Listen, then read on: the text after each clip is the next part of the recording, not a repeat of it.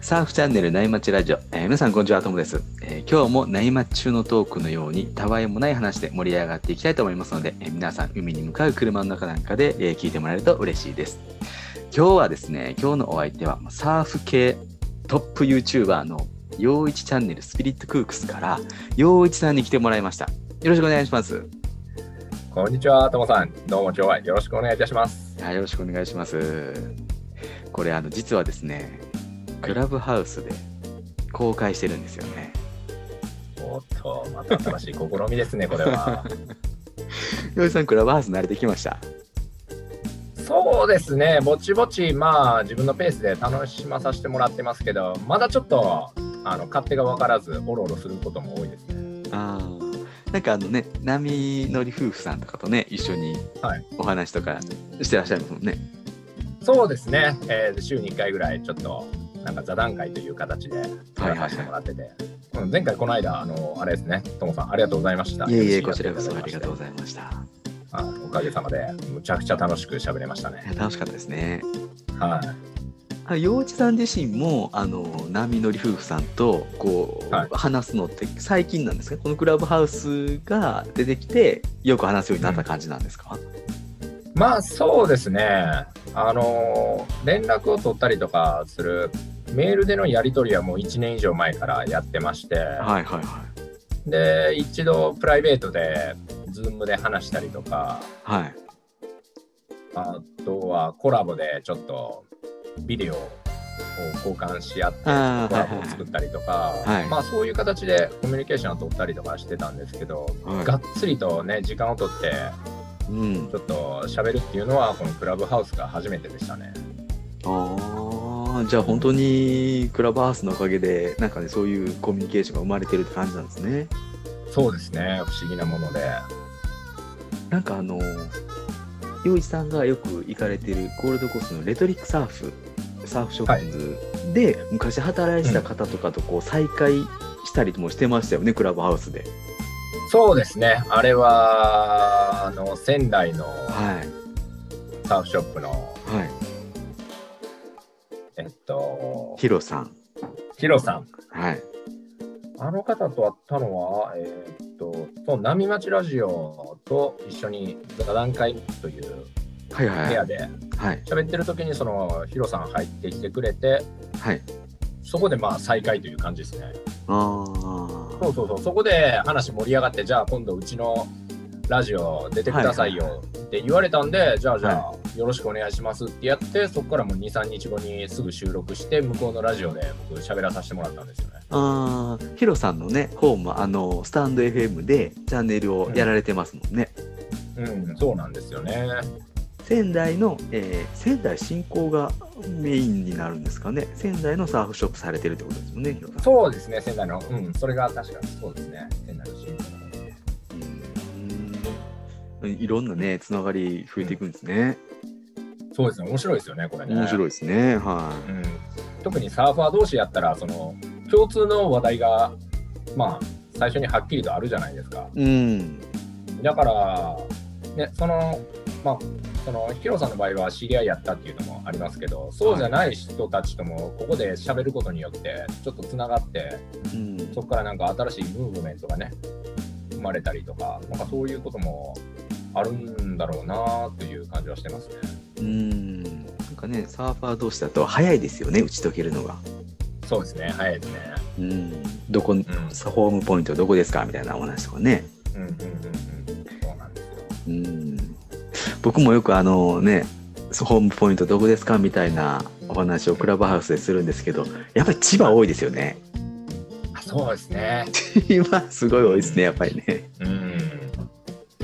やっぱだって、人口が違いますもんね、千葉。まあ、そうですよね。神奈川、東京、千葉ではい。言うと、そもそもの人口が多いじゃないですかう。ん。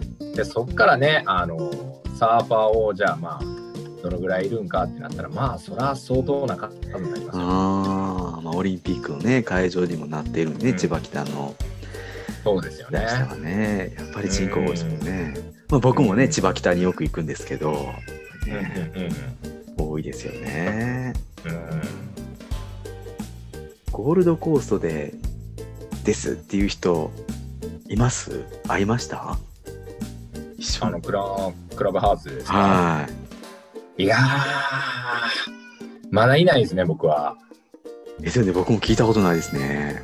うん。まあ、たまにあの、やってるアカウントを持ってるっていう人たちは、まあ、何人か僕知り合いでもいるんですけど、はい。やっぱさっきも言いましたけど、僕あのゴールドコーストの人たち、朝が早いんですよね。はいはいはいはい。うん、サーファーたちは特に朝が早くて、はい。夜寝るのが、夜寝るのも早いっていうことで、はい。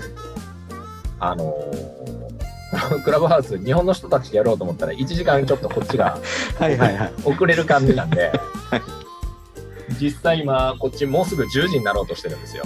いやー、そうですよね。もうゴールドコーストで言ったら、ともさんあれですよ。今、夜中ですから。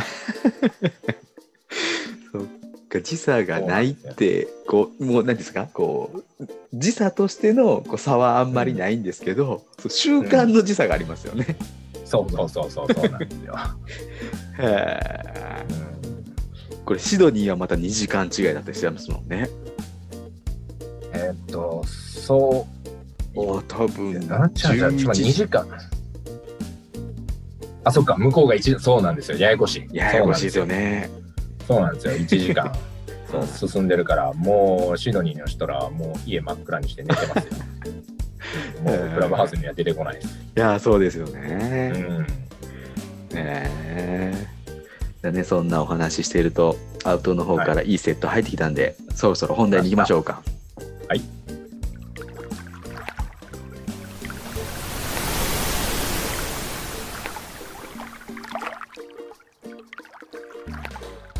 今日のテーマはですね、はいなぜ波があると海に行くのかっていうタイトルなんですけど、はい僕はあのこのテーマ聞いた時あんまりこうピンとこなかったんですよね。うんうんうんうん。で、まあ、ちょっとね、あの洋一さんに「これどういうことなんですか?」って 事前に聞いて、はい。でそれでねあのピンときたんですけどうんその理由があの、僕はあのまあ 普通のサラリーマンなんで土日が休みなんで、まあ、土曜日の朝、まあ、6時から8時ぐらいがサーフタイムなんですよね。うん。で毎もう毎週毎週そこでサーフィンに行くんで波がね良かろうが悪かろうがもう行くしかないっていうサーフスタイルなんですよ。はいはい。だからなんかこれを聞いた時にこうピンとこなかったんだなって思ったんですよね。うん。で逆にこう陽一さんはこれこのテーマでいくとななんかどういうこう思惑でこのテーマをあの教えてくれたんですか？そうですね。まあ、それが結局あれやと思うんですよね。サーファーという、サーファーという生き物になるということやと思うんですよ。むもうむちゃくちゃあれですよ。僕変なこと言いますよ。あの、サーサーフィンって波がないとできないじゃないですか。はいそれって僕らの計画通りにいかないでしょ？行かないです。プランも立てれないじゃないですか。はいはいはい。じゃあ結局そのサーフィンを楽しむためにはどうしたらいいかってなあの言うと波に合わせた生活スタイルにしなきゃダメじゃないですか。はいはいはい。でそれっていうのはもうその人あの人間の生活リズムはい。に波のリズムを取り入れるなんてことって難しいと思うんですよね。はいはいはい。結局明日波があるのかないのか週末波があるのかないのかそれとも突然波が上がってくるのかとか、はいはいはい。そこにねあの自分の家族とのリズム仕事のリズムを合わせることは難しいと思うんですよね。うんまあ難しいというよりもそもそもそこは僕は考えてなくてはい。それよりも波があったら海に行くっていう、うん、そういう生き物になってしまおうと。おお。あー難しいな、トムさん、これは。これ深いですね。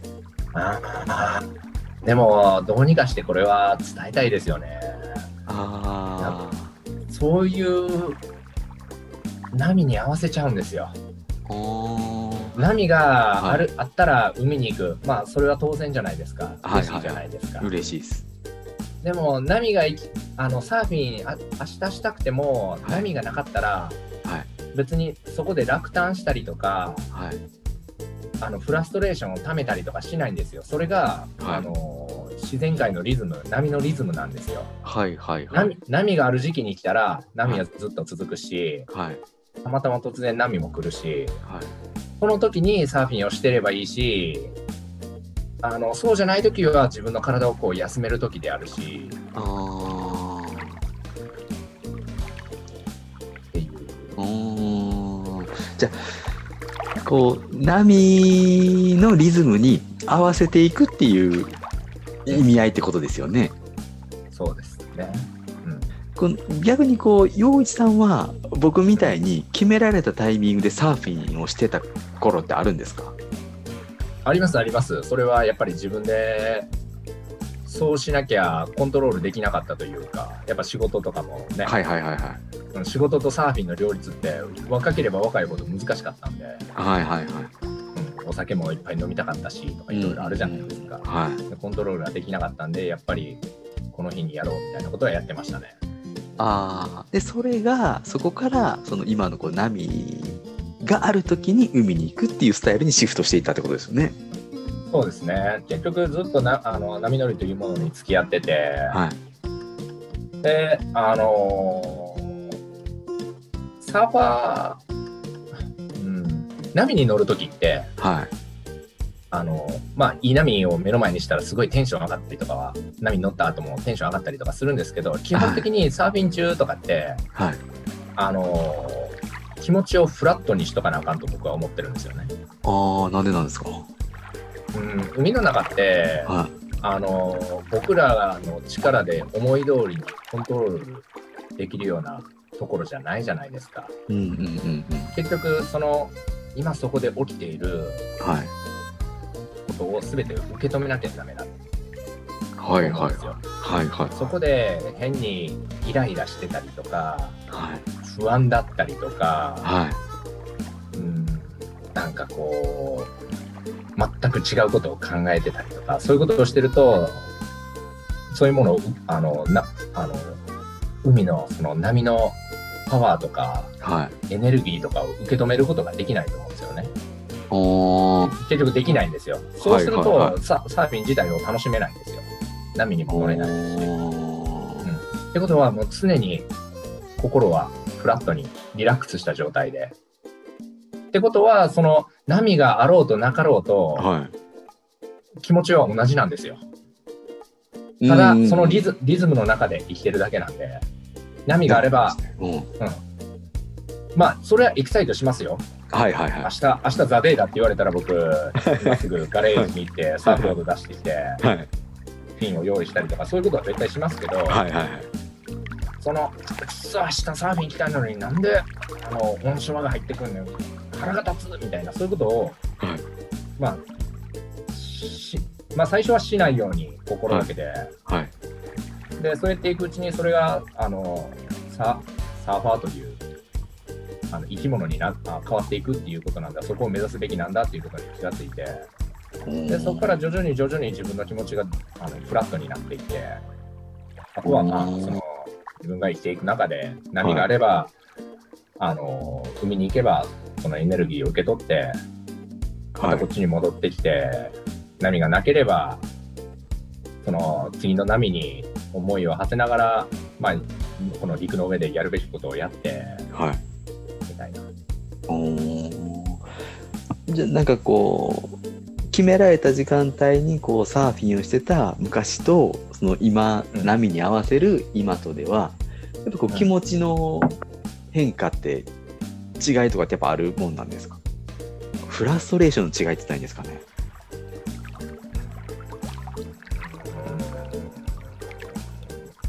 まあ、基本的にそうですね、あの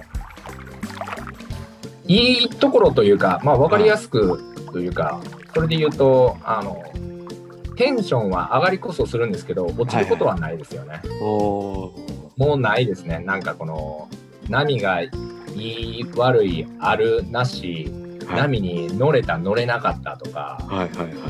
そういう僕自身のそれって僕自身の心の動きなんですよねはいはいはいはい。波は関係ないじゃないですかあはい。波が僕に意地悪して乗らせてくれなかったとかそういうことは絶対ないじゃないですかはい。だからそういったところで気持ちが落ちたりとかはしなくなったっていうのはありますねへえ。いや、僕はもう今でも温床だったり、波がちっちゃかったり、逆にでかすぎたりすると、もう一喜一憂しますね。うーんそれもまあすごいわかるんですけど 多分それがあの波サーファーという生き物であって波と共に生きていく人生はい。なんじゃないかなと。あとまあまあでもまあ怒ったりとかそういうフラストレーションを、はいうん出したりとかいうのもまあ時にかっこいいものであることもあるだろうし、ーうんうんうん。うん、それがいけないこととは言ってないんですけど、はい。うんうん、まあそうなんじゃないかなと僕は思うんですよねだから僕は常に、まあ、こうやって今ともさんと喋ってる間もはい。パッと自分の意識的に思い出すのはやっぱ波のことであるしはいはいはそのいい波に乗りたいなっていう欲望のことだけじゃなくてい。はい。今まあきっと家の目の前のビーチはそんなに波が立ってないだろうなとあ風はこっちに吹いてるからこんな感じだろうなっていうのを心で想像するような、うん、なんか時間を過ごしたりとかしてますね。あー。なんか僕の少ない経験から近しいものをこう思い出そうとして思い出したんですけどはい、なんかこう、まあ、僕今ちょっと子供がいるんでなかなかサーフトリップって行けないんですけど若い頃こうねサーフトリップとか行くと大体1週間ぐらいねこう滞在するじゃないですか。はい、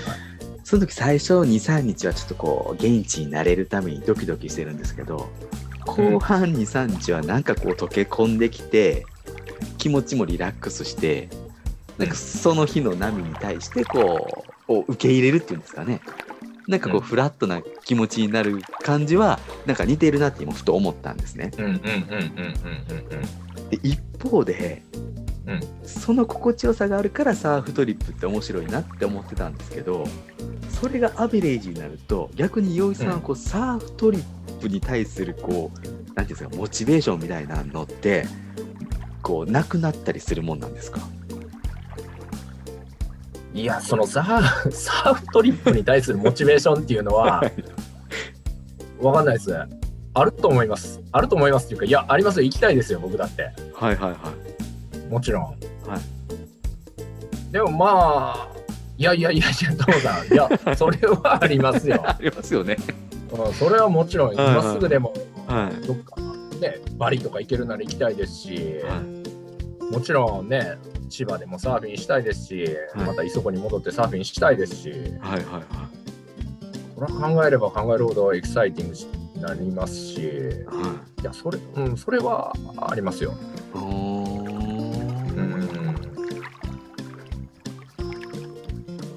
そうですね。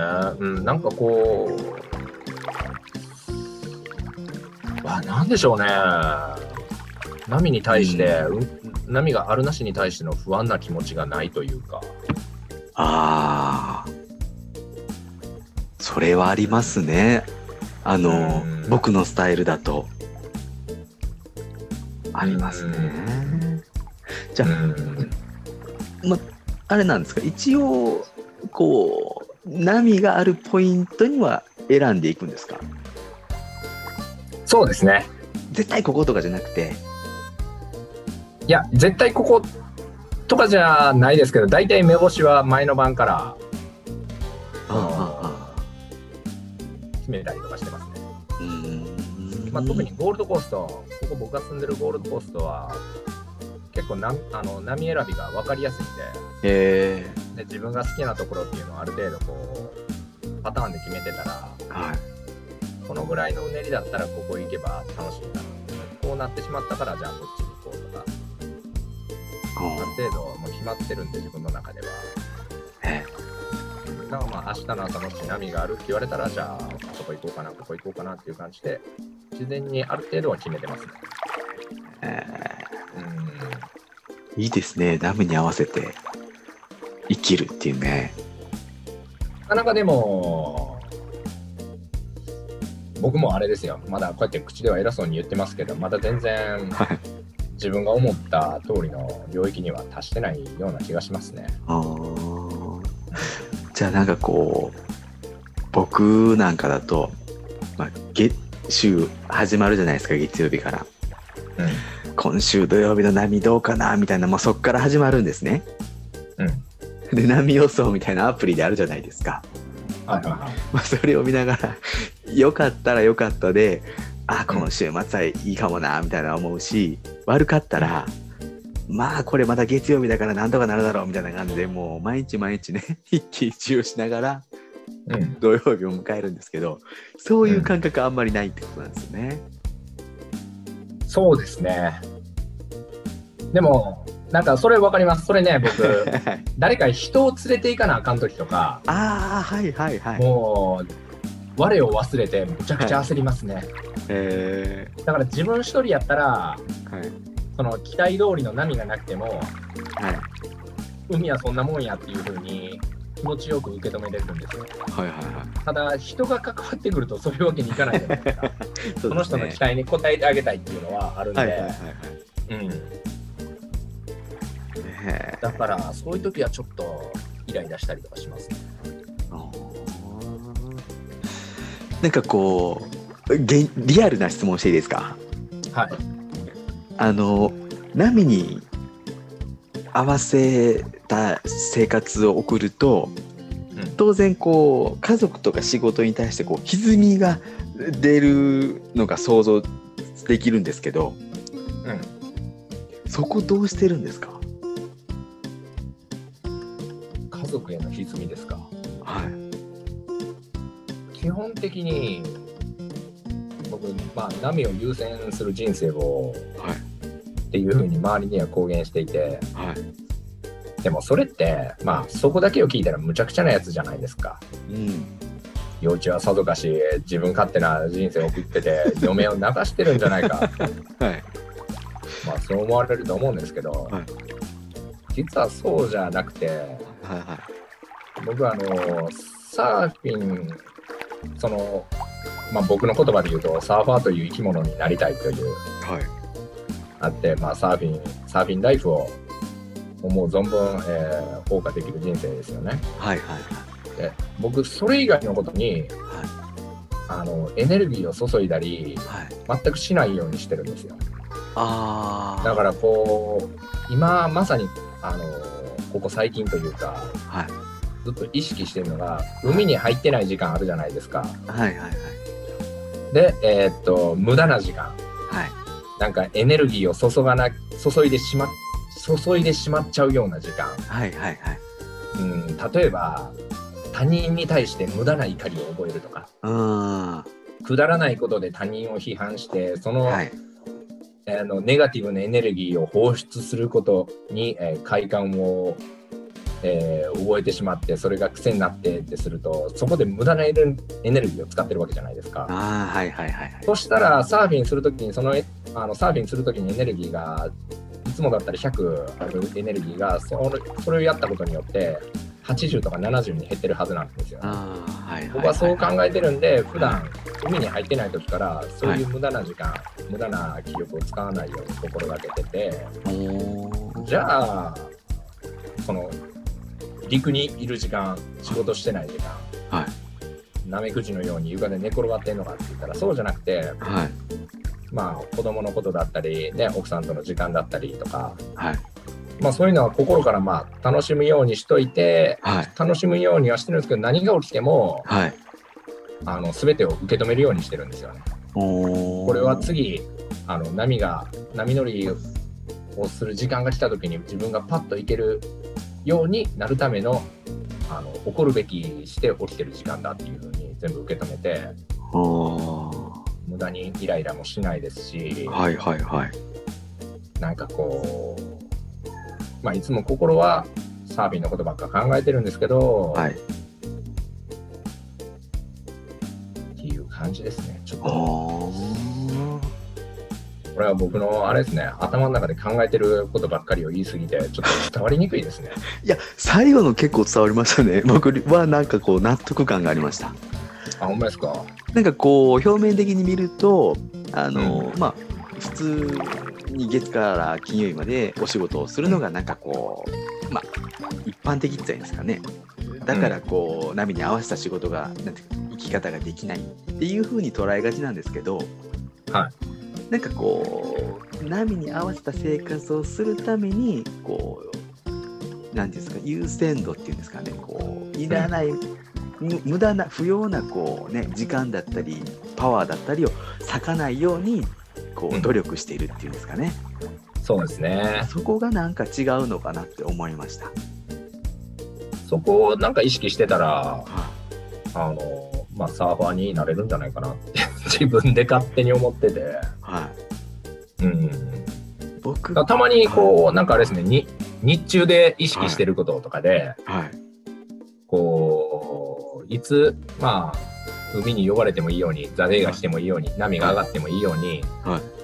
こう、パッと思い出した時には、こう、深呼吸をするように心がけてたりとか、へこう、地にしっかり足をつけて、ってすると、やっぱりサーフィンってそうじゃないですか、足の裏でしっかりサーフボードを蹴らない蹴ったりとか、えはい。コントロールしたりとかしなきゃいけないから、そういうのを意識して街を歩いてたりとか、はい。そういう細かいところでも、すべての自分の体のこととかも、はい。サーフィンに合わせて生きていくようにしてたりとかしてますね。へえうん。僕はいろんなことが気になってうん。時間なくなりタイプですね。いやな、いやだ、絶対そうなりますよね。そこはいそうなっちゃいますね。うん、それはわかります。僕もやっぱそういうタイプなんで、だからあえてそういうことを意識して、はい無駄なものをなるべく省き、そしてできるだけこうサーフィンを意識したはい。時間を毎日を過ごせるようにしてるんですよね。へえ深いですね。なんかね表面だけ聞くとねあの時間がねただただいっぱいうんあるんじゃないかって聞こえちゃうかもしれないんですけど、そうですね。うん、うん。なんかそうじゃないところになんかこうポイントがあるんですね。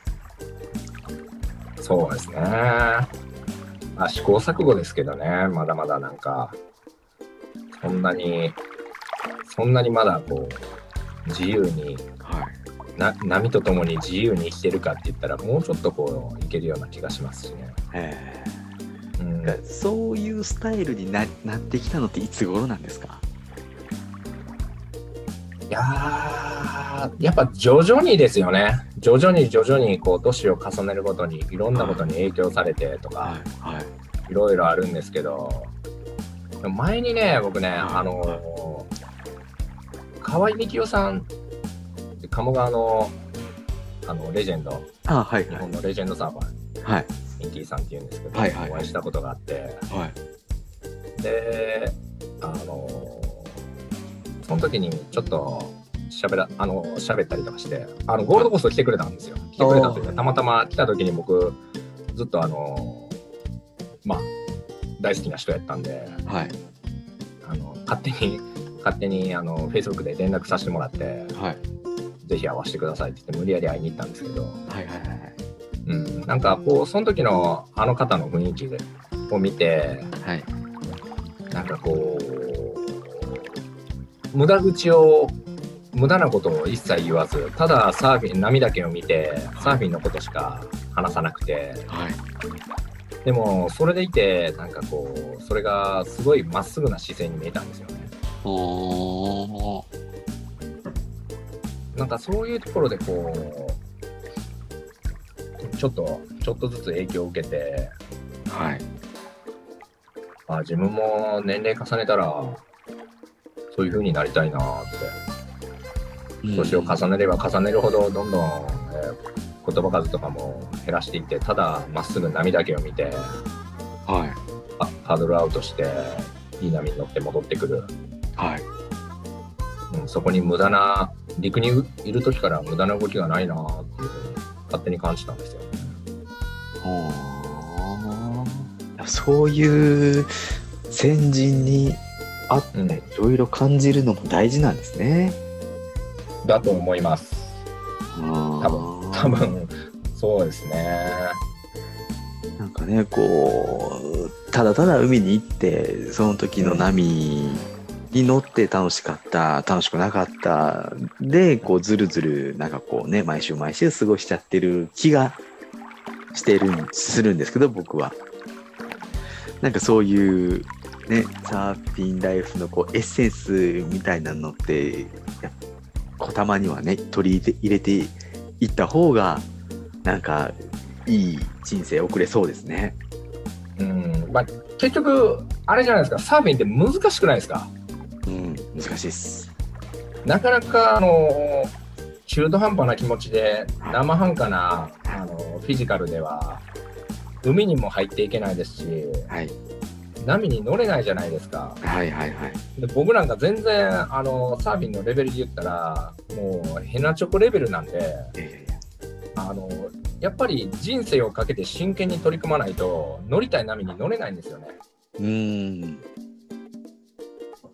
で、危険を伴いますし、安全に、ね、安全にサーフィンしようと思ったら、自分の知識も高めて、フィジカルも高めて、スキルも必要ですし、はい。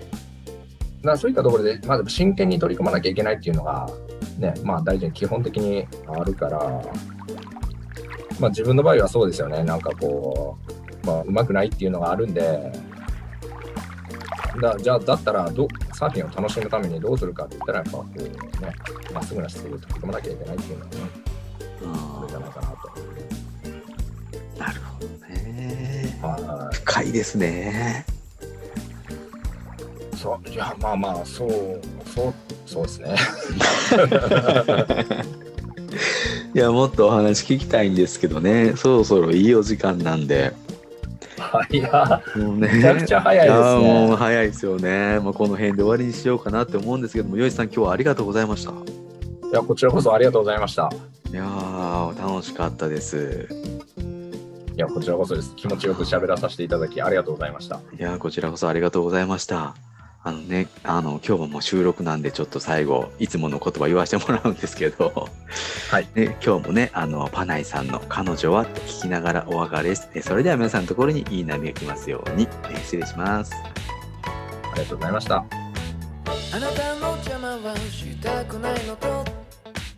勝手な理由で出ていて。少しすれはそのままにしておいて。お互いの悪いところなんて。数えきれないくらい言えたのにさ。今じゃ何一つ思いつかなくて。俺のわがままばかり思い出すよ。